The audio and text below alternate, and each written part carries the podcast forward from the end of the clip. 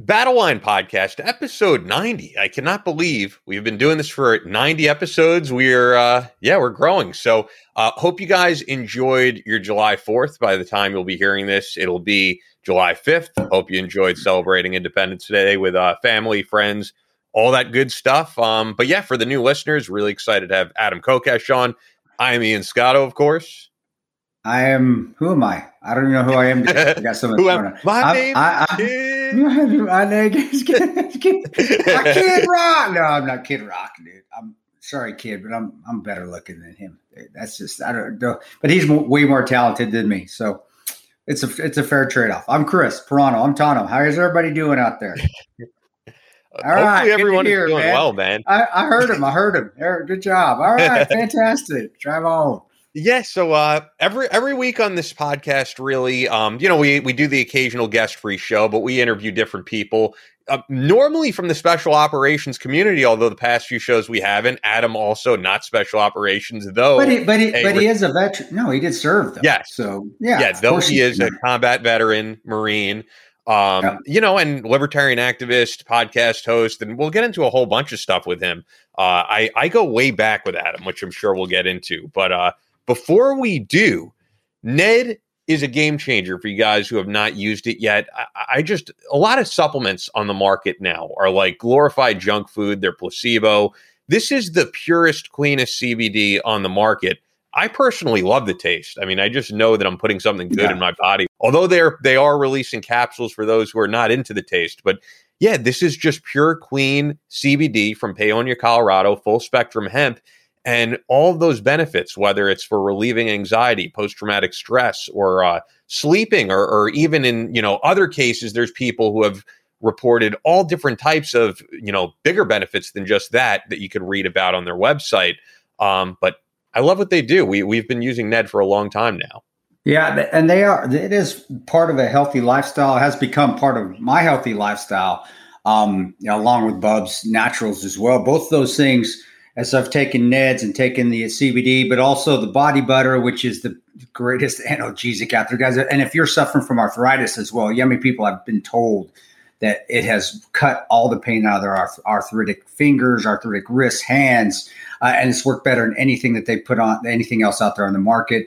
But then also the immunity blend that I've taken since they've had it, since they've started making it, which was what last year, I think. So. Yeah. Uh, everything that they make is tremendous and, and it is natural. It's all natural out there. Uh, the natural flavors, which I don't mind the flavor either. I, I have no. I love the flavor. I, I do. because when I when I try this like artificial sweetener yeah. crap, which is like yeah, every yeah. supplement, it just I, I, feel like I'm putting junk in my body. and supplements are supposed to be about healthy lifestyle, which they are. they are, and and it works. And it the healthy mindset, healthy emotions, healthy mental focus has actually added to back to my getting healthy physically as well. It's it's all uh, all corresponds to each other, guys. So if you're somebody that's likes to get in the weight room, likes to run, likes to get out there and do physic be physically fit, well, being mentally fit is a huge part of that as well, and that helps you your workouts increase. It's helped with me. So I, I, know that Ned's has been a huge part of me finally actually getting my abs back. I didn't really like oh, abs. Yeah. It, it has. It's helped me get get back into that in shape I was, you know, uh, when I was when I was deploying all the time. So uh, give them a try, guys, and uh, my focus has come back. And as my wife can attest to, you, I am back to being just just a good good person with good mental focus and being able to stay on a level where as veterans a lot of you guys know and you've been through the same thing or you're going through the same thing i went through you're all over the spectrum up and down up and down and, and i'm no longer there I, am in a good place and ned's is a huge part of that and uh, it's it's showing actually even on the outside as well as me feeling good on the inside yeah, and what you're saying about being fit, it might sound like hyperbole to some people, but it's really not because your muscles and all that are growing and recovering yeah. when you're sleeping, and it helps you get a great night's sleep. Yeah, so yeah. if you want to check out Ned and try their CBD, their immunity blend, their body butter, any of that for yourself, we have a special offer for the Battle Line audience. Go to helloned.com com slash battleline or just enter battleline at checkout. You're going to get 15% off your first one-time order or 20% off your first subscription order plus free shipping. That's h-e-l-l-o-n-e-d dot com slash battleline to get 15% off your first one-time order or 20% off your first subscription order plus free shipping thank you ned. Do it now guys. Helloned.com slash battleline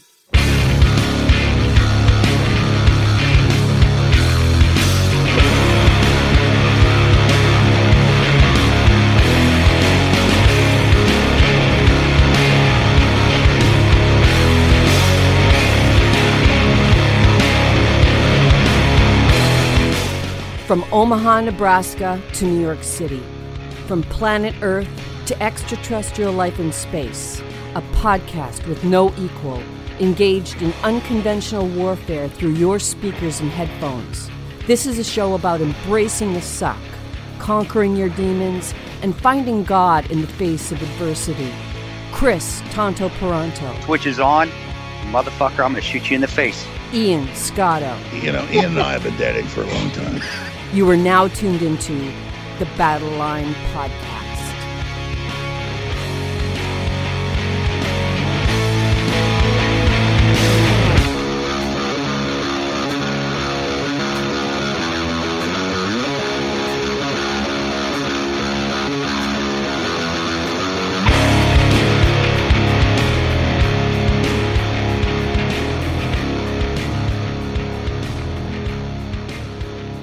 The switch is on.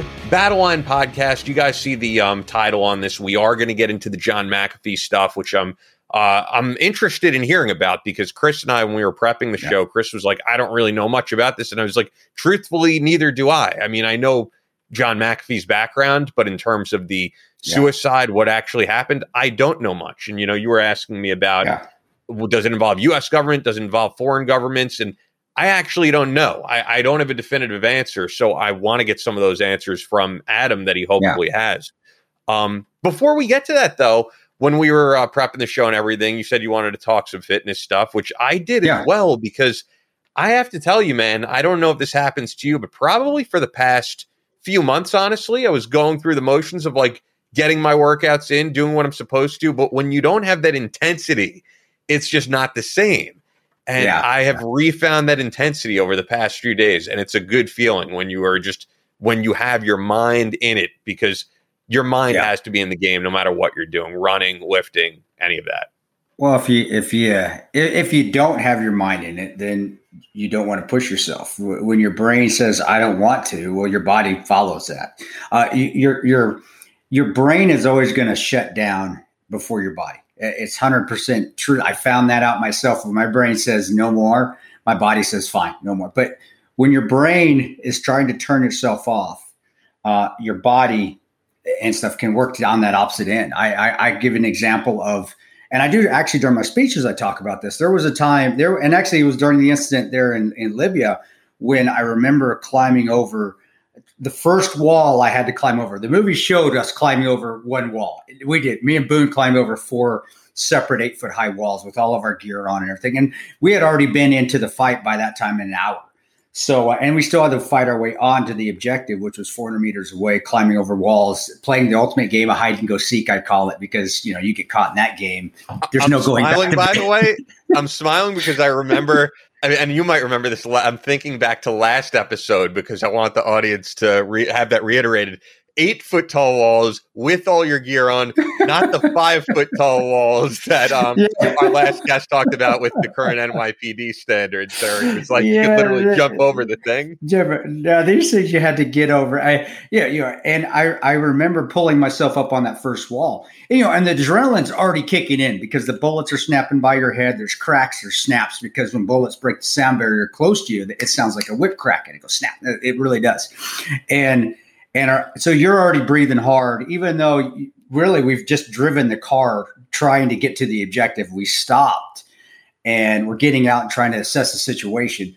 But again, your adrenaline's going crazy. You're breathing hard. You're trying to control your emotions, trying to control your adrenaline. I remember yanking myself up to that first wall with all that gear on. Granted, I was wearing shorts, so I was a little bit lighter than than not having long pants. Slightly, but like, but uh, I remember my just smoked. My shoulders were like, holy shit this is heavy because I, being a contractor, it wasn't like I was at Ranger Battalion where we're training like this every morning for PT, where you're going through, you're, really your body does get used to that pain because that's what you do on a daily basis at Ranger Battalion. But I remember I thought back to Ranger Battalion. I thought, even in that split second, I thought back to really a specific incident going up in mountain phase uh, at Mount Yonah, which once you get to mountain phase in Dahlonega, Georgia, you either you get right off the bus because you're, you're driven from Benning Phase to, to mountain Phase, and um, they don't tell you this. You know you think everything's going to be cool you get your bags you get set up. The RIs are already screaming at you to get your get your rucksack get it on and you start a five mile trail up the side of Mount Yonah and I remember still that day, I was not mentally ready for it. I wasn't prepared myself mentally. Physically, I could probably do it. Even though we were emaciated by that time, I was still already getting hungry. I was still already losing weight, sleep deprived at that point already. Um, I still was physically, I probably should be able to do it easily. Um, but I remember my brain was like, fuck, this sucks. I don't want to do it. And I started to fall back. And I remember the RI behind me, he was yelling at me. At least I felt like he was yelling at me specifically right on my heels going, if you fall fucking behind me, Ranger, you're done. You're done. You're out of, you're, you're basically, you're out of school. You're, you're kicked out. And I remember my brain went, fuck no, I'm not falling behind him. And I, my body just reacted and I shot up the mountain. And I, I, I passed a lot of guys. I, I, honestly finished, I think I finished up at the, up at the front. Um, but bottom line is, I thought back to that. Then I thought back of pulling myself up on that wall, that first wall, and being like, shit, I've done this before. I, have done this all the time. I can do this again. This is ridiculous. Because it, it really was. If you think about all the things I've been through up to that point, that was one of the easier things, aside from bullets being shot at you, one of the easier things to do. And my, my body didn't hurt anymore. And I didn't feel any pain and I was able to move. And I moved fluidly the rest of the night. So, what I'm saying is, as you're getting into your brain, is going to dictate how far you can push yourself. If you don't want to work out, you're not going to. If your brain says, I'm going to kick ass today, you're going to kick ass. And there are times where your body, yeah, your body's a little sore and your brain says, you know, let's go get a little bit done. Well, go get a little work at it. You also have to, and you being a fitness instructor, Ian, you know as good as I do, you don't want to push yourself past to an injury, but your brain sure, will get your ass out of bed and at least get that workout done. And if your brain is on it, like I'm feeling great today, you're going to have a kick ass workout and you're going to feel good all day. So I just did a little story. Guys, your your body will always push past what your brain thinks it can do but you also have to listen to your brain every once in a while.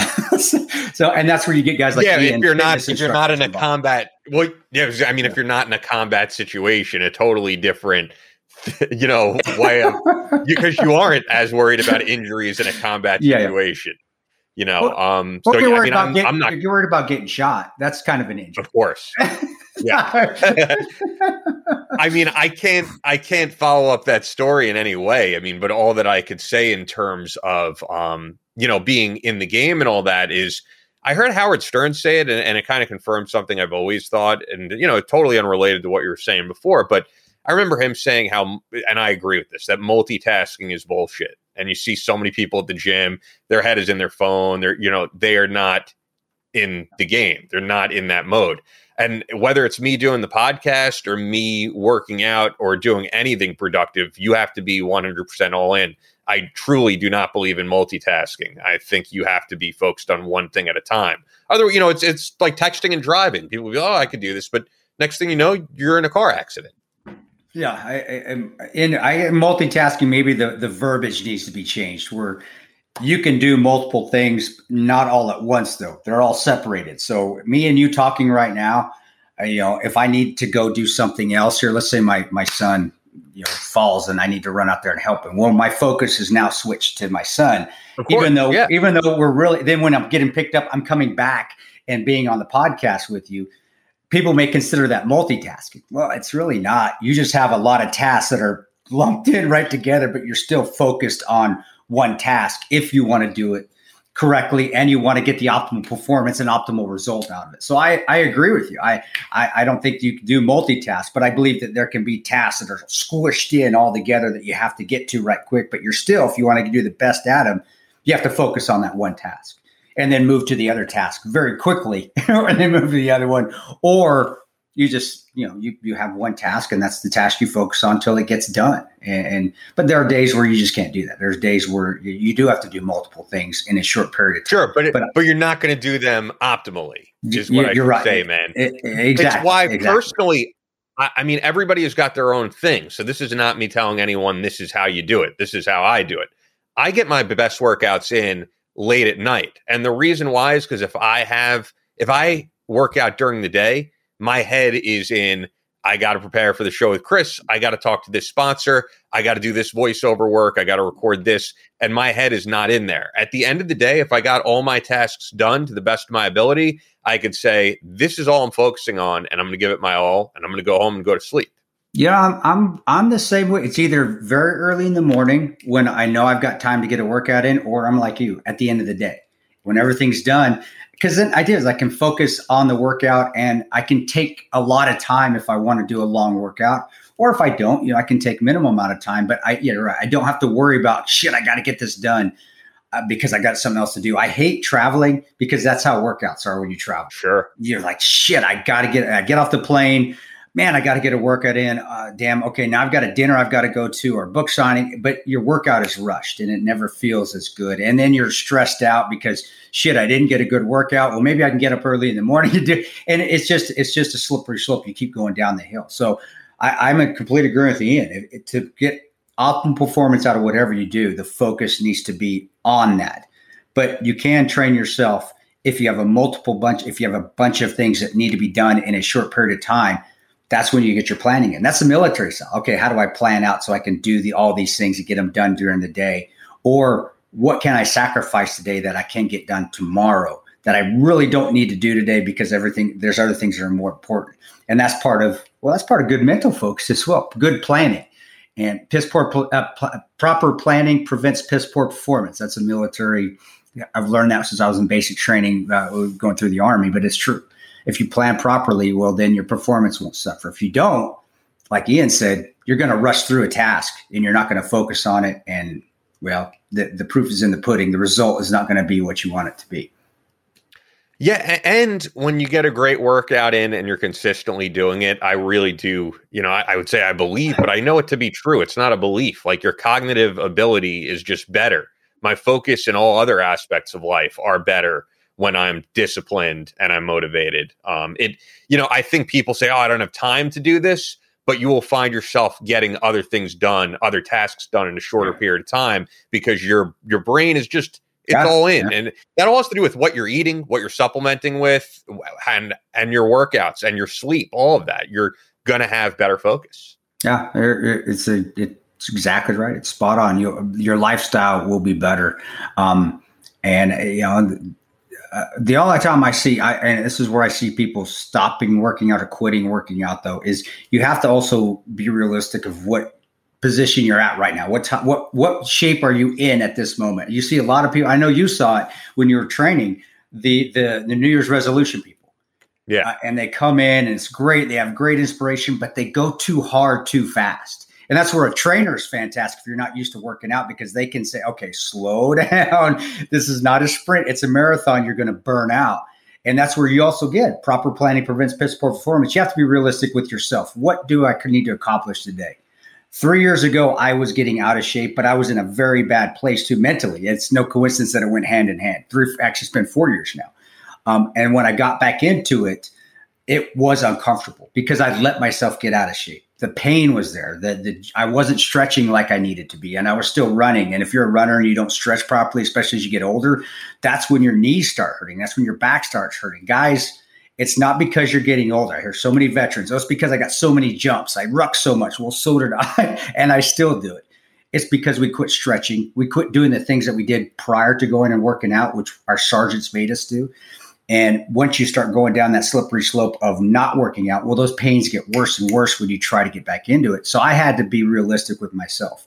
What should I do today? I can only run a mile today. well, you're a pussy. You used to run seven. Well, I'm not going to do it today because because I, I'm going to hurt myself. And I had to go slowly, and it did. It took me four years, and of course, it was great with the help of Neds. And I'm not just giving him a shout out; it's true with the help of Neds and also the help of Bubs getting my body back into the, it needed to be mentally and physically. Um, but over time, now I'm back to running six days a week. I ran seven miles yesterday. I ran three miles a day before, and I work out for an hour and a half at the gym after it and do sprints in between on the treadmill or out in the parking lot. But it didn't get to there on day one. It started now, four years into it. So I you know trainers. That's why I, I always recommend that you find a good trainer if you're starting because they will be able to dictate that where you won't go out and blow your load right off the bat and then and then you're injured or it's just so miserable because you're in so much pain you just quit. Yeah, yeah, and it's not enjoyable. Exactly. Um, all right. Well, I'm really excited to have Adam coming on. Before we get to him, as you know, every show is brought to brought to you by our great friends at Fort Scott Munitions, a manufacturer of multi-federal patented solid copper and brass CNC spun ammunition. It's designed to tumble upon impact. That's their trademark in soft tissue, leaving devastating wound channels for faster bleed out and quicker incapacitation. This ammunition was originally developed to innovate and improve on the standard of military grade ammunition design. It was found that not only did the TUI ammunition outperform competitors in the self defense industry, but it quickly became apparent that it will be a top contender for hunters alike. With the ammunition being CNC spun, the tolerances are some of the tightest on the market, ensuring that you receive the same results every time you pull that trigger. Fort Scott Munitions is available throughout privately owned businesses in all 50 states. So go to the dealer locator on on their site. The link for that is in the description. And you're going to find a place right near you. Like I know near me on Long Island, South Shore Sportsman and Merrick carries Fort Scott. Um, so no matter what state you're in, you're going to find something within a pretty decent vicinity. Uh, so just go there, fortscottmunitions.com and of course their uh, their shirts and all their merchandise cannot be beat. I actually was just working out the other night in my Tacta Squat shirt. Love that shirt. It's badass. I get compliments on it. Um, so yeah, use promo code Battleline for 15% off your order when you go to fortscottmunitions.com. Link is in the description. Fort Scott Munitions is a proud supporter of Chris Paronto, Battleline Tactical, and the Battleline podcast. So, joining us for the first time on Battleline Podcast is Adam Kokesh. Uh, the thing is, I've actually wanted to have you on here for a long time, and now we're up to episode 90. And honestly, it, it kind of slipped my mind for a little bit. And then, unfortunately, the John McAfee thing happened, and I saw your post about that, and I was like, we got to get Adam on. But honestly, to get the audience up to speed, you're a very hard guy to do an intro for because you have done so many fucking things that, like, I can't even narrow it down between you know former marine it ran for congress. You have your own podcast which is adam versus the men which you do as a live stream on youtube. Um, libertarian activist author of freedom. And uh, and also i'll give the audience my uh i'm a guy who you. does stuff. Exactly and constantly does stuff. I, I met you probably 2000 was it 2008 or, or no um yeah 2007 or 2008 at Webster Hall when Ron Paul was running for president. Yeah, man, that takes it back. yes, we we go back pretty far, man, and uh, you've done so much since then. So I'm just I'm I'm glad to have you on, just to give you that big background.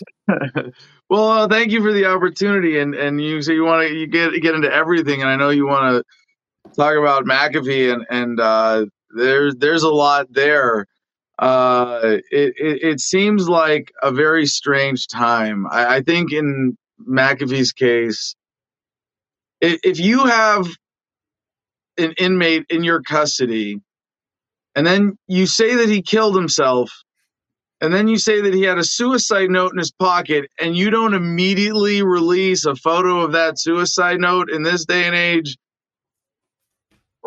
you, you're like asking people to think that you killed him I, I mean, is it that bad of a cover up? Is it is it is it that pathetic? And then you know, on on my show today, we covered the case of uh, Johnny Hurley. yeah, and I want to get uh, to that as well. Ar- Arvada, sure. Colorado, um, shot by a cop there, uh, and and so many holes in that story. And then the FBI was at my house two weeks ago here, or rather at the homestead, you know, at my back gate and the fence, asking if I was at the Capitol on January 6th as some weird pretext to steal. Uh, I should say, excuse me, because they've given it back now. We can't accuse the FBI of stealing. They involuntarily borrowed my friend Ed's cell phone with a warrant. If you, I know it, it, it, it, like I'm telling you guys this, and to me, I sound fucking far fetched right now. Like, but no, there's video footage of this. There's mainstream headlines, and I'm like,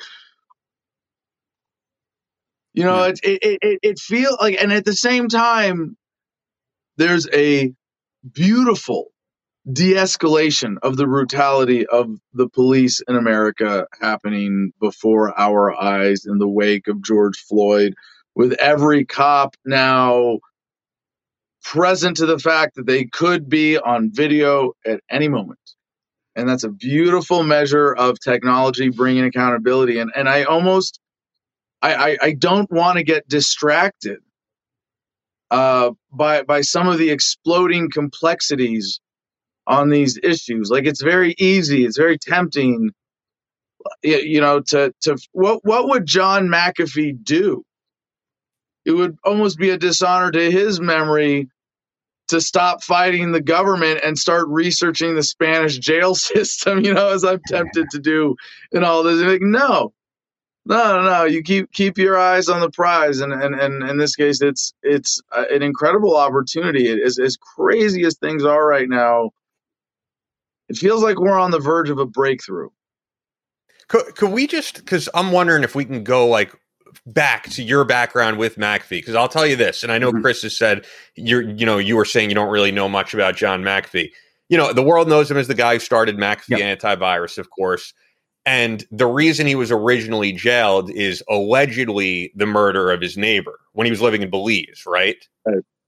So I, you know, I watched that documentary Gringo, which I'll be, you know, I, I know was slanted to make you not like John McAfee, but there was definitely a lot of stuff in there that I thought was was definitely suspicious about the guy.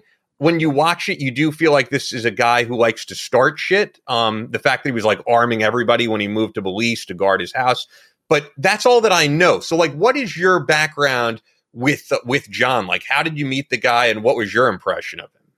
Well, you know, I I wish uh, I, I, wish I could say it was more. Excuse me. I just want to make sure I'm I'm gonna well, make it through this interview here and get all my tech right. Yeah, we just finished recording Adam versus the Man and uh, in in the studio here, obviously. Um, I, I first really learned of John McAfee when he was running. I mean, I known of him like as, as sort of just the way everybody knows of him as a public. Every, everybody knows McAfee antivirus. Yeah. I mean, yeah, yeah. yeah. Um, but I first got to know him personally when he was running for the Libertarian nomination in 2016, and I got to do a, a and well, it was because my friend Judd Weiss was his running mate, and if you remember at the time, McAfee and, and McAfee, like I want to I want to stop and and and just share like a, a quick story of like what I remember McAfee for and you know, he told it was when he told the story, introducing himself at a debate that, and I'm gonna I'm totally get in all the details wrong, but it was like he was walking down the street smoking a joint and got arrested. And as soon as they let him out, he walked down the same street smoking another joint and got arrested. And he kept going back until he didn't get arrested there anymore. And it was just like he was, he was spiritually libertarian in, in a way that we should all aspire to. Um, but he also had uh, a, a, an even rarer, beautiful quality, which was uh, intellectual humility. And to me, that was demonstrated when before when he first came into the LP and, and, and was writing blogs and, and, and sharing his views and, and trying to get the LP's attention. Uh, he was writing a lot about cybersecurity and, and like, well, I'll be the cybersecurity president America needs and was and and I, and then uh, he picked my my friend Judd Weiss, who's uh, you know a voluntarist uh, ANCAP, uh, as his running mate, and and and I and he asked me to support the campaign. I said, you know what, as long as John McAfee's doing this, I'm going to run the federal government security program. Like, nah, I can't, I can't support that. And, and, and, and I said, but you know, hey, I would love it if you asked him to read my book. And uh, yeah, John McAfee, read Freedom, which you can get for free at thefreedomline.com. I haven't plugged this for a while, but he would want me to because it was an important book for him.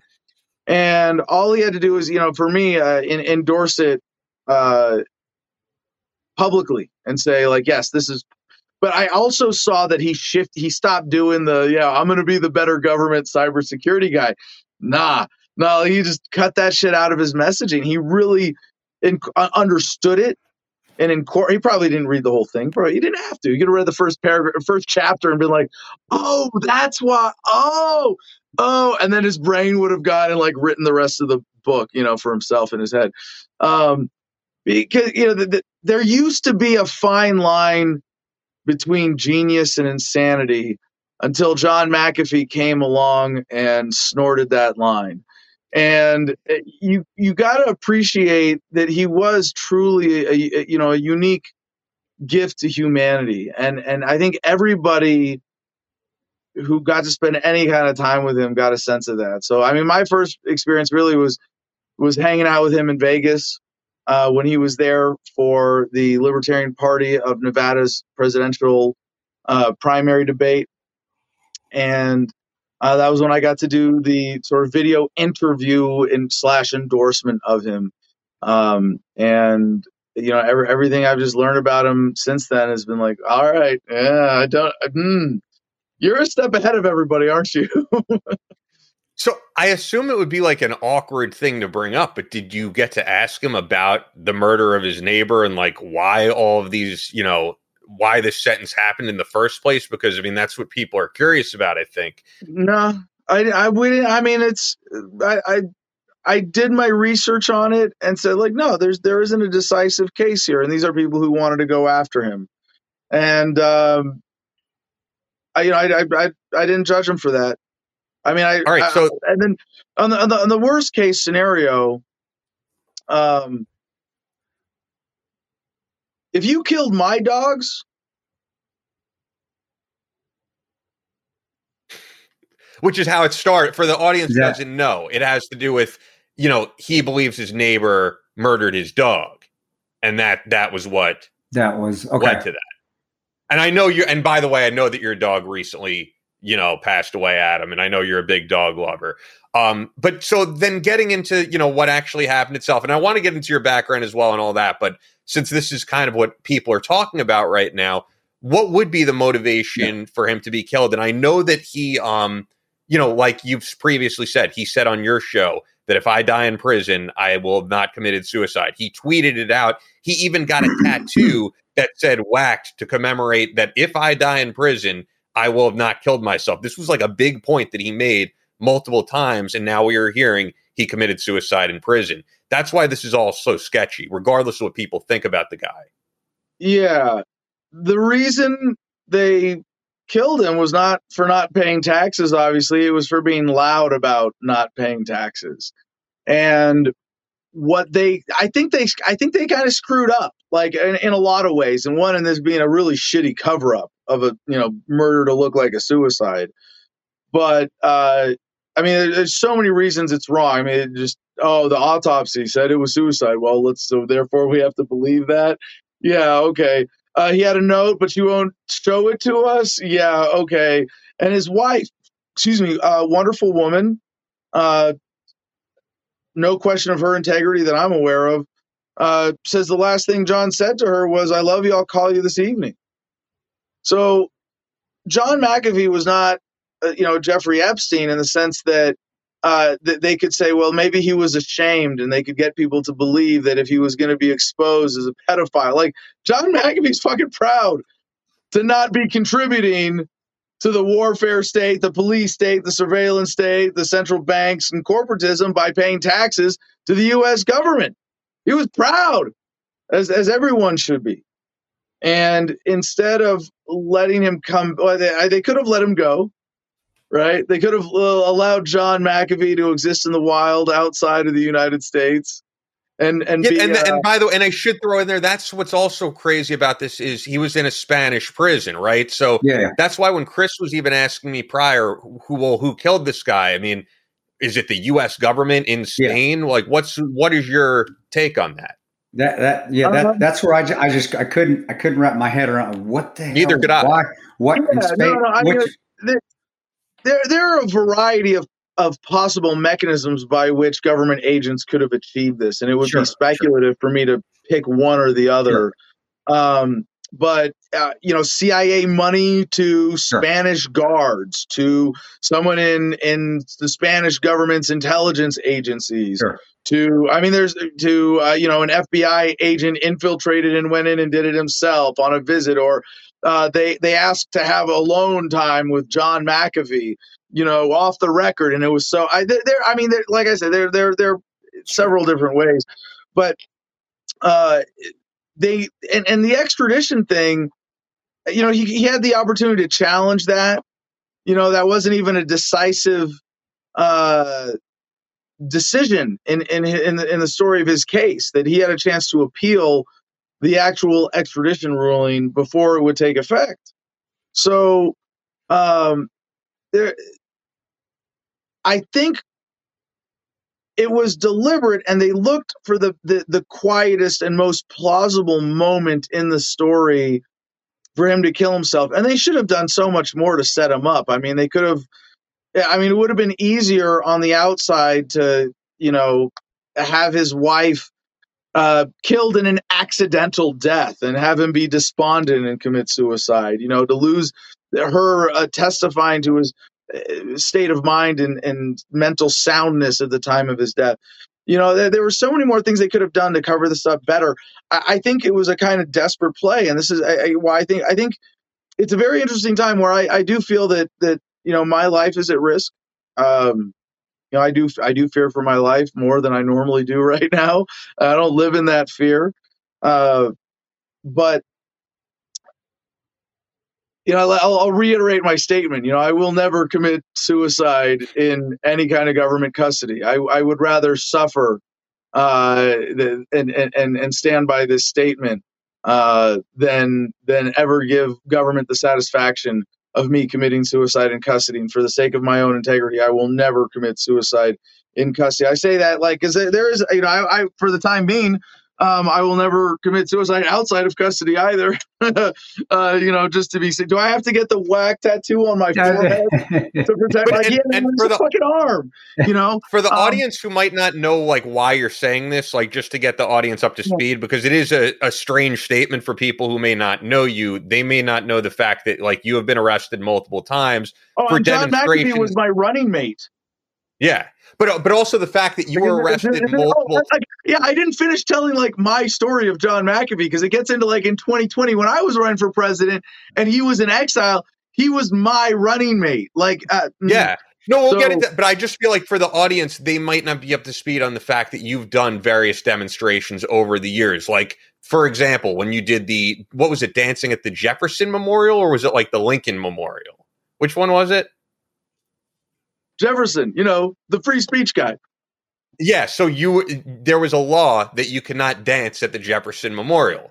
And like Adam said this is a ridiculous law, I'm going to put on a demonstration and you got arrested. And you have been arrested multiple times for these types of things just to basically as an activist put yourself on the line and say this is ridiculous. I'm Yeah, willing and- to be arrested for this. And it's it's not even it's not even that. I, I've done four months in jail. I'm pretty confident handling myself in in any incarcerated scenario, you know, a dozen different ways. But uh they can get anybody at any time. So that's more important to remember. It's not not because I'm a civil disobedience activist. Uh, that that could be their excuse to lock me up. But am I going to like not do civil disobedience? I'm I'm I'm about to drive three hours today without a license or a plate on my vehicle. Like, just fuck you, government. No, I'm I'm not going to submit to your extortion racket. Um, I'm I'm going to exercise my rights, and I'm I'm not. I, they, you know, the average American commits three felonies a day, according to the book from Columbia law professor. Forget his name. Um, not not to be dismissive, absolutely respectful of that work. uh, to point out that, that that that we live in a society where government can can just put anybody in jail at any time for whatever reason they want. Um, and and they could make it up. They could not make it up. They could uh, you know could be out of the norm. It doesn't matter. They they'd still get away with it. And it could be just because you pissed the off the wrong person. And very early on in my uh, activism career, I learned the story of Jeremy Hastings, who was uh, you know killed in a mysterious car accident while he just so happened to be investigating some top brass at the Pentagon and some deal they were just stealing, you know, millions and millions, if not billions of dollars. And uh, you know, I was like, you know what, I'm not going to do that. I'm not going to do that kind of investigative journalism. I'm not going to go after individuals. And and that's probably what makes me a, a little safer in terms of I'm not going to piss somebody off who is an individual is going to go after me. But uh, same with John McAfee. That's what makes people like us a bigger threat. So on our podcast the other day on Adam versus the Man, we were talking about the Johnny Hurley case, and we think about it, it, it, there's still a possibility the officer who shot him did it accidentally. In which case, like, whew, you know. Do you, do you want to give just a background on on the job Because I don't think many people are up to speed on what happened. Uh, well, hold on, let me finish this point. I'll come back to that. But yeah, massive empathy for the officer, and and we were suggesting a call flood to Arvada PD and to uh, Alexis King, the Jefferson County attorney, who's put the gag order on the investigation and on Arvada PD, and and uh, d- uh, made the d- decision to keep the video footage that would uh, answer all these questions secret. And you know, I reminded people like be nice to the people. Yes, we want to shut down their phones if we if we're doing a real call flood. Like we really do want them to. We really do want to tell them when if this is the strategy we adopt of like call flood because we want we encourage people right now to call to ask for transparency. But I said, look, don't take it out on the people answering the phones. Even if what we're doing is like we want to overwhelm them and shut them down and say, if you don't release this footage, you just can't talk to the outside world because we're going to call flood you nonstop.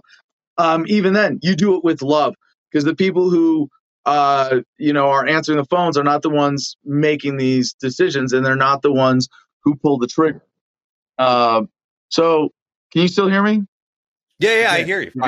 Um, because the thing with people like John McAfee and myself that makes us uniquely dangerous is that we understood that and applied it to the bigger picture.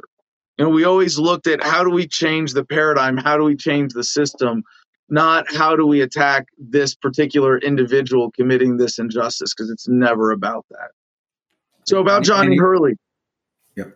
Go ahead, go ahead, but go ahead, but keep going. I'll keep going. To, yeah. To, to the Johnny Hurley case, the story goes that in Arvada, Colorado, uh, it was about two weeks ago now, there was a call for police to respond to a disturbance. Two officers went out. The apparently the person the disturbance call was made for had already gone on to the next phase of his plan and gotten in his vehicle and driven to uh, Old Town Square there in Arvada, got a shotgun and shot one of the officers who somehow was called to another incident for a disturbance that there's, there's still like no connection there and there's a lot of stuff that's being hid by the police. But the critical thing is that and, and we do have video footage that they have released of the shooter getting out of his truck with the shotgun going and shooting Officer Beesley, who had been there to respond to both of these calls. And what they have told us, and it doesn't seem in dispute, is that our friend Johnny Hurley, with a legally carried concealed handgun, intervened and shot the active shooter after he'd gone back to his truck and gotten his AR 15, the shooter. And now the cops and and the other the next thing is not in dispute is that cops responding to the scene shot Johnny Hurley. Now, what they are claiming is that he picked up the shooter's AR and made himself look like the shooter unintentionally, and it was his fault, and it, but it was an accident. And if that was the case, why haven't you released the footage yet? So this is a massive because uh, they're even if that's all, if that's what it was, you look at the footage, you determine that's what it is, and and you release it. And it's been way too long now. We know they're covering something up. Um, we don't know what it is they're covering up, though. It could be an accident. It could be incompetence. It could be something a lot more nefarious than that. I gotcha. And, and that's, you know, that being a possibility, I, I could see it being an accident, nefarious. Again, I don't know much about it. Hurley, what he was investigating, could it be that it could go to that level too? I, I don't ever. Hurley wasn't, Hurley wasn't investigating anything. Hurley, Johnny Hurley was the good guy with the gun, just concealed carrying. That was trying to, that was trying to help out. I got you. And, and I can see and, it being an accident and the police just saying, no, I don't want to let it go because and even right look. away, the the police were calling him the Good Samaritan. Gotcha. Okay. And, and even on the on the radio calls, were they doing that as well? Oh no, no, no. Well, the radio, no, that was this is uh, the first police report just referred to him as a Good Samaritan. Unfortunately, caught in the crossfire, and it's like, no, wow. your cops showed up and shot the good guy. Yeah, I, like I, best case scenario best case scenario, which it was a mistake, which is still not a, which, and that that shows some training aspects of it where they need better training, which a lot of us within the gun community uh, know that within departments. Which again, I, I would think if even to to absolve yourself and absolve the department, you would release the video because if it was a mistake, that's something that can be. We can train. We can. Yes, we made. We screw it up. Yeah, your your cop's probably going to get charged with manslaughter. That's what it is. That's the law. Period um, if it's if it's deemed that way and a court of law deems it that way. But you still have to release it. If you don't, all it's doing is like we're doing now. Now we go down rabbit holes. Now, like, okay, well, wait a second. Why aren't you releasing it? It just makes more problems. Like, release the damn video, then let let the public make their decision on it. And if it was a mistake, anybody that's been in a gunfight before notice knows that a lot of shit goes on, and you can't just shoot somebody in the kneecap to stop the perpetrator. It doesn't work like that. Well, I mean, um, it's as simple as I, I, mean, in order for the shooting to be anywhere near justifiable, the the, the shooting of Johnny Hurley, um, they have to have not said "drop your weapon." Yeah, yeah, I, yeah, exactly. And, you would think, and again, we're we're speculating here, but you would think, and I know you being a Marine, I even Ian just being Ian you grab somebody's AR, the police show up. Hey, I'm the good guy. Even me. I'm hey guys, I I'm on the unless the the the bad guy is still a uh, still a threat can still kill you. But from what I understand, he was done. He was dead, right? He or he was on the ground. He was no longer a threat or yeah, possibility. And, and I'm, yeah, so it's it. I mean, at very least, it's a cover up of incompetence and, and that's still not a good thing. And that's not, that's not good either. But still, you're right. Yeah, and and when they do that, I, I, mean, I think they're looking at this like, ooh, this is a bit of a leap of chain of events that we want people to believe in this narrative. How do we fabricate evidence? How do we, you know, massage testimonies? How do we come up with, you know, some testimony or some some complete narrative that justifies the shooting? And I don't think they're going to be able to do it. But the the cover up uh, and and the nature of it at this point is is suggestive of of something much worse. Um, you know, and I, I don't think I, you know, it's it, it, my my stretch to the unlikely possibility on the other side. It's funny they call us conspiracy theorists when we investigate their criminal behavior. When they investigate our criminal behavior, they call themselves law enforcement. Um, but we're, we're investigating this, and, and, you know, I'm I'm working with to a, to a small degree, more more just helping from the outside. Uh, we are Change Colorado uh, in in responding to this, and uh, it, it's you have to consider then the extreme possibility on their side and and one of them is that this was a staged false flag that Johnny prevented and they they someone said, well, kill him so the story doesn't get out. Uh, but you look at the shooter, and this is still being investigated. And I don't want to, again, I don't want to get distracted by details. It, it feels like my life with all this shit going on around me right now and, friends in the hospital uh, under you know questionable circumstances uh, i'm i'm just like I, it feels like an explosion of complexity and i'm i'm just trying to stay focused but if you look into the shooter's background even that it, it it's up there among the the fishier of uh you know lone wolf crazy gunman ma- you know would be mass shooter types. Um, and the police released elements of his note. Apparently, left a, a manifesto and it was like hates cops. No context. Why the fuck are you releasing excerpts instead of the whole thing? Yeah. Is he telling a story about how he was abused by police, about how police unjustly murdered his family? And you don't want that story to get out? I mean, there's just so many elements of the cover up here where where it just it just begs these other questions that you would be crazy not to ask. And and going back to the McAfee stuff too, I I, I don't by calling people conspiracy theorists. If you're calling people and you say hey, there's conspiracies, well then you're saying well the government's always 100 percent right, and that's not Yeah, true. right. That's not the truth. You're- you're, uh, you're- we- That's quite a coincidence theory you've got there. Isn't it amazing? Hey, yeah, you're not, but uh, saying that the government will not leave somebody behind to cover up actions going on overseas or in uh, the United States, uh, I, I was part of that as well.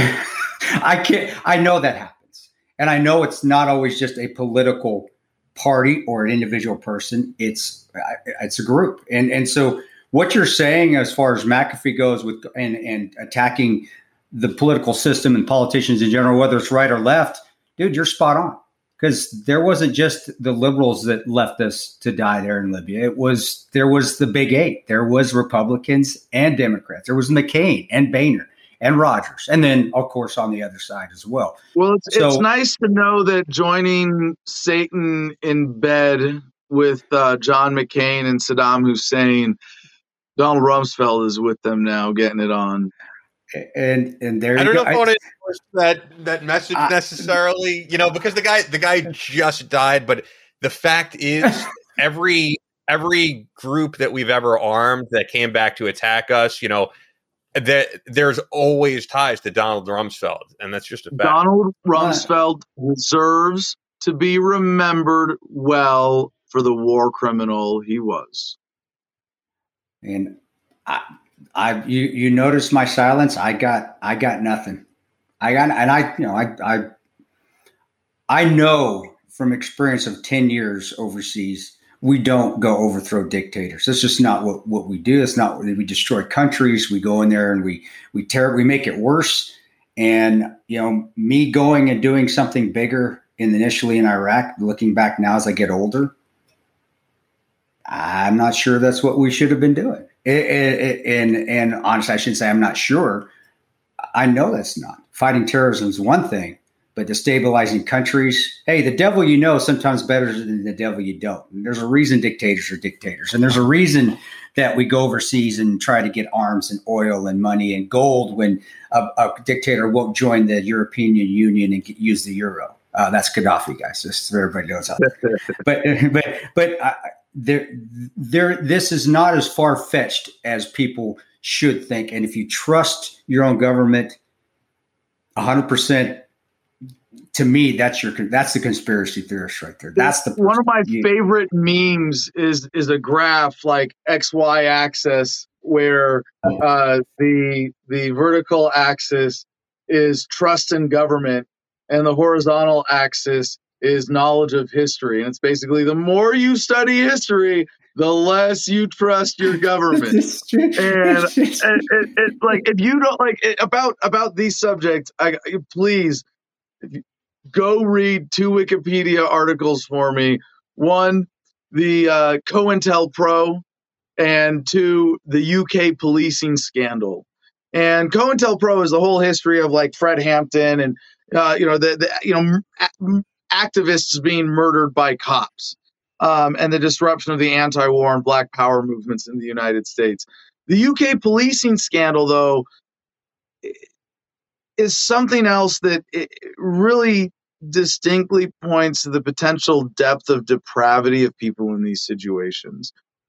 They had undercover British police infiltrating environmentalist groups to the point where some of them married and had kids with their targets. And this isn't women having men, this is men seducing, marrying, and impregnating women as undercover agents. Wow. It's crazy. Uh, yeah, that's yeah, it's unbelievable. There's definitely a lot to see out there. I, you know what I wanted to ask you about, Adam, because you, wow. you spoke about it like very quickly early on when you said the FBI came to your house. So I didn't even know about that. Were you at what happened at the Capitol? Were you in DC that day? No, I was in Hawaii. I, I, believe it. I mean, you you travel all over the place, so far away as you get. yeah, I, and that brother, I, I when you said that, it, it reminded me of coming back before I went back over to Yemen, coming back and sitting at the FBI office in Omaha, and them questioning what was taking, what took place in Libya. Hey, what happened? What happened? What happened? And to me, I was walking in there thinking, okay, these guys are going to get to the bottom of why we were left behind. And that wasn't the direction of questioning.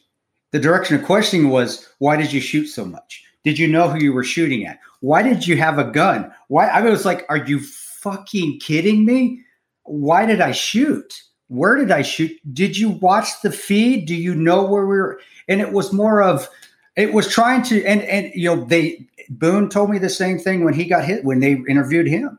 It was trying to find out if we had a bad shoot. It was trying to find out if we they were trying to throw us I, and they can say all they want about it. I know the direct i'm not an idiot guys and i think they played us for idiots even though we were 40 year old 40 year old guys that have been deploying for about 10 11 years at that point. But it was i walked out of there going and i even asked them i said did, did you guys want to know what happened to us? Or are you just trying to figure out if i had a bad shoot? Because the blackwater guys had just gone to prison for that thing in iraq as well or a couple years earlier and it, it really opened my eyes to wait a second. Who is it who who we who's actually who's in power here and what exactly do they want to do to maintain in power? And who are they willing to throw under the bus to maintain that power? And it, I, that's when really i already the the screen from the wizard of oz the, the curtain had already started to get pulled back and when after I walked out of that Omaha FBI office, the, the curtain, when I was looking behind the screen, that wasn't the Wizard of Oz anymore. It was this man, this fallible man pulling pulling things, trying to stay in power. And it, it really pissed me off. And it really, man, I, was, I remember thinking, man, this that was the beginning of what have I done for the last 18 years of my life as thinking I was a patriot. And uh, but those ways of thinking and the ways of thinking that that people have to question still to me is the most patriotic way to live. You know, so we don't live under uh, tyranny. We don't live under a government that's that every day is is is turning into more and more of a tyrannical. I, I do see that. I, I, do, but we can still have the ability to speak out against it. You know, and have the FBI dig through your trash, trying to find where you're at when you're in Hawaii. I mean, but that's that's not a bad thing. At least you're keeping them on your toe, on their toes, man. I so um, no, I I, lo- I love it because I didn't know. I've realized I didn't know a lot of this stuff. And coming back to the McAfee thing, that's what was my question: Was there an individual like Epstein? It's the Clintons. The Clintons killed him. The Clinton killed him. But McAfee, it, it wasn't. It was as a whole, the government coming after him. Is that? Well, and that's what I'm gathering. So, well, not not necessarily. I mean, part of what made the Epstein story so implausible to most Americans who heard it was wait, he was doing this shit with the Clintons? okay. Um, but he but it, in in Epstein's case, it's actually a little bit presumptive to blame the Clintons for it because there were plenty of other people he had dirt on Money. uh, yes. who, who could have pulled that off, right? I mean, how many pictures are there of Trump with Ghislaine Maxwell? There's like 20 of them. Wow. Right. Well, so with with John McAfee, he actually publicly said, I have 31 terabytes of data that you know, I've been collecting on uh, government corruption. And it's he's got it set up with a dead man switch. And, and who knows? You know, maybe he was saying that to protect himself, you know? Um, and, and I can't blame him. Like, I, I it's like lying is wrong if it's not in self defense. If someone is pointing a gun at you and you say, Look, a plane, so you can grab the gun, that's a legitimate lie, you know, a deception in self defense. And I would certainly justify uh, and not put it past McAfee to have just said that. But we know from, uh, and I know that there are people skeptical, but I think there is some kind of dead man switch, and I, I, maybe the timing of killing him was when they killed it. The reason I think there is a dead man switch is because a friend of mine. Uh, through a friend, and I know this isn't the most decisive information, but um, said that McAfee approached him and he declined to take one of the dead man switches because he thought it was too much of a liability. You go, yeah, I'm not going to hold this data for you. Like, fuck, you better put me on an island with a security detail if you want me to hold this thumb drive and publish it on the internet when you die. Holy shit, you know that's that's that's asking a lot. Um, but if, if they had killed the dead man's uh, the people holding the dead man's switches or or the data um, before and and then you know they could kill him knowing that they would have impunity. Uh, I, th- I think they had the similar incentive um, with John McAfee. And McAfee, as a cybersecurity expert, certainly pl- and, a crypto expert, certainly uh, it, it's certainly plausible that, that he would have access to some data on government dirt that no one else might be able to unearth. And that there were specific people in power who wanted him dead specifically to keep those secrets.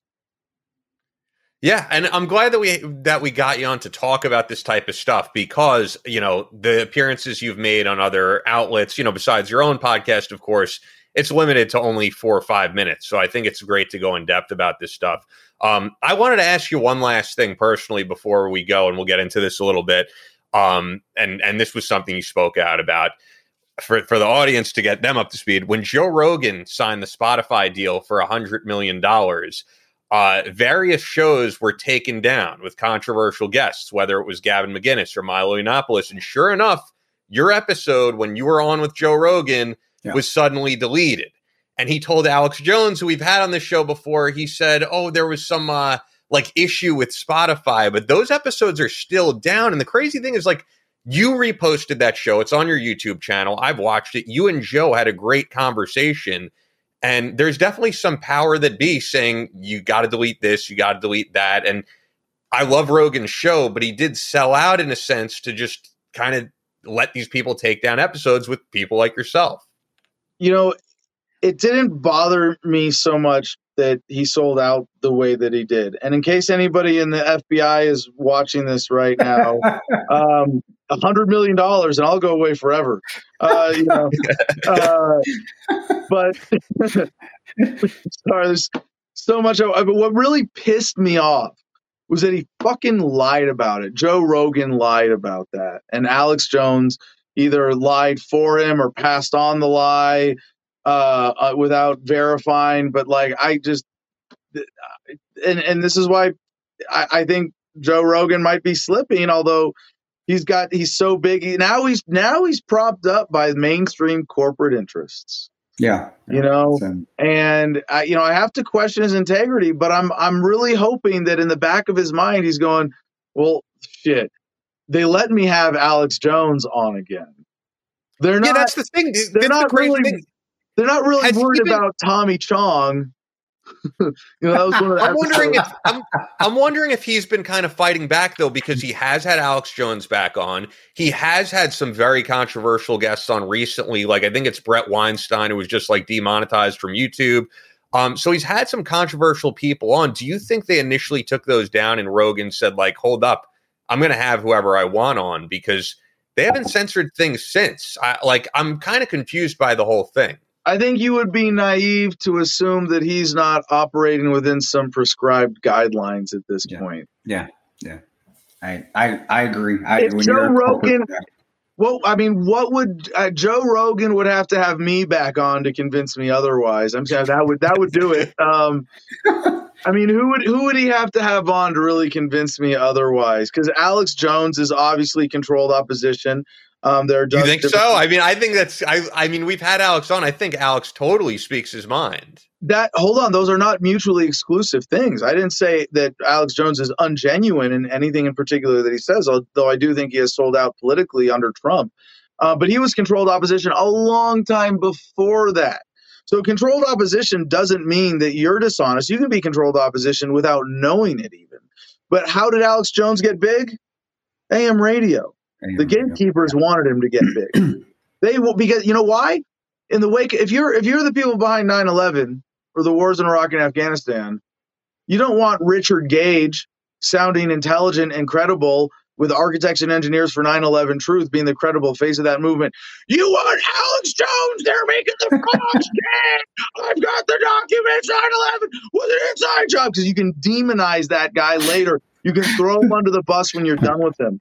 Um, so no alex jones is definitely you know he's a the conclusion of all of his investigations is therefore support donald trump fuck you uh, no, he's definitely operating within the, the, the prescribed limits of controlled opposition.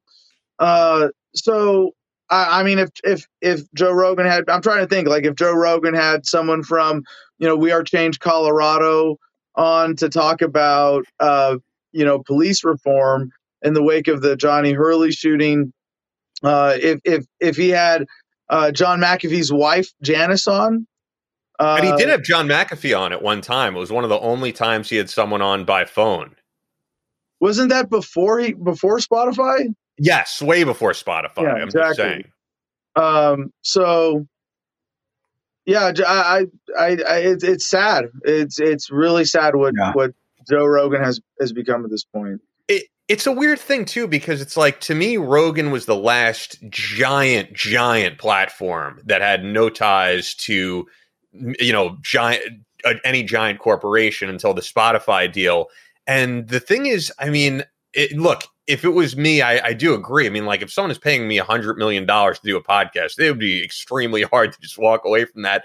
But Rogan was making huge money on his own, and he could have said, "I don't really need a, a giant corporation." And I think once you do work with a giant corporation, they are going to have some say into who you have yeah. on and what we're going to keep. Oh, you think you, you, think there was no stick next to that carrot? if oh, you yeah. don't take this deal with Spotify, Joe, we're going to make sure you get shadow banned, and pretty soon we're just we're going to phase you out because we pull the levers, you don't. No matter how independent your audience is, if we want to squeeze you off the internet, we'll do it. Yeah, it, and that's that's true. It, it, it they have the control. The corporations have the control. The government has the control, and it, it and it will that ever change? I guess that's my question to you. Is, is there a way to change it besides just continually speaking out? Well, when does that end? Do we just continue to do it for hundreds and hundreds and hundreds of years, and just to keep them honest and to balance? And that, or is that what it is? It's just balance. We're always going to have this constant. All right, you're full of shit I know we're calling you on it. No, we're not. We're the government. We tell you everything. We're right on every, and it's just going to be like this for millions of years. And that's that's the ebb and flow. Or is eventually something? The tr- is the truth eventually going to set us free? uh, what's going to happen? Uh, and that's where I like. I'm like, shit. It's just a battle. It's it's just day. This is what it is. Every day, bam. Every day for the millions of years from here on out until the asteroid hits the Earth and life ends as as to everybody as we know it. You know, and it, What's your opinion on that, man? Come on. What is the one constant of the universe? Change. Change. And yeah. Mark Twain once cynically said, History doesn't repeat, but it rhymes. And to me, that suggests a cyclical nature of ascension, a spiral upwards, if you will and humanity dances forward. The, the, human story is one of progress. And I connect this to the fundamental concept of life itself and competition, where multi cell organisms beat out single celled organisms, all the way up to human societies that get along and have harmony and cooperation are going to outcompete those which are always in conflict. Senator love conquers all. Humanity progresses. And I cite the work of Professor Steven Pinker from Harvard, who did a great TED talk called The Surprising Decline in Violence, based on his book, Better Angels of Our Nature, in which he proves you can dispute his interpretations, conclusions, etc. But he has proven academically that humanity is getting less violent over time. And we are living, therefore, in the most peaceful times in human history. despite which is true and often have, gets exactly often gets yeah. forgotten. Which is w- despite what the media would have you believe, you are less likely now to die at the hands of another human being than ever in human history. That is a beautiful, incredible thing to celebrate. And as a libertarian, I believe in a voluntary society, one where all human relations are free of force and fraud and coercion. And barring the cataclysmic caveat of an asteroid destroying the earth or virus killing everybody, not COVID, I mean like a real virus, um, or, or, or we blow ourselves up with nuclear. I'm not saying it's not real. I'm just, just you know, like a real threat. Um, uh, yeah, but uh, yeah, or or we blow ourselves up with nuclear weapons first. The, the progress of intelligent life towards a state of, of greater harmony, of greater love, of what, what we as libertarians call uh, a voluntary society, I see as inevitable.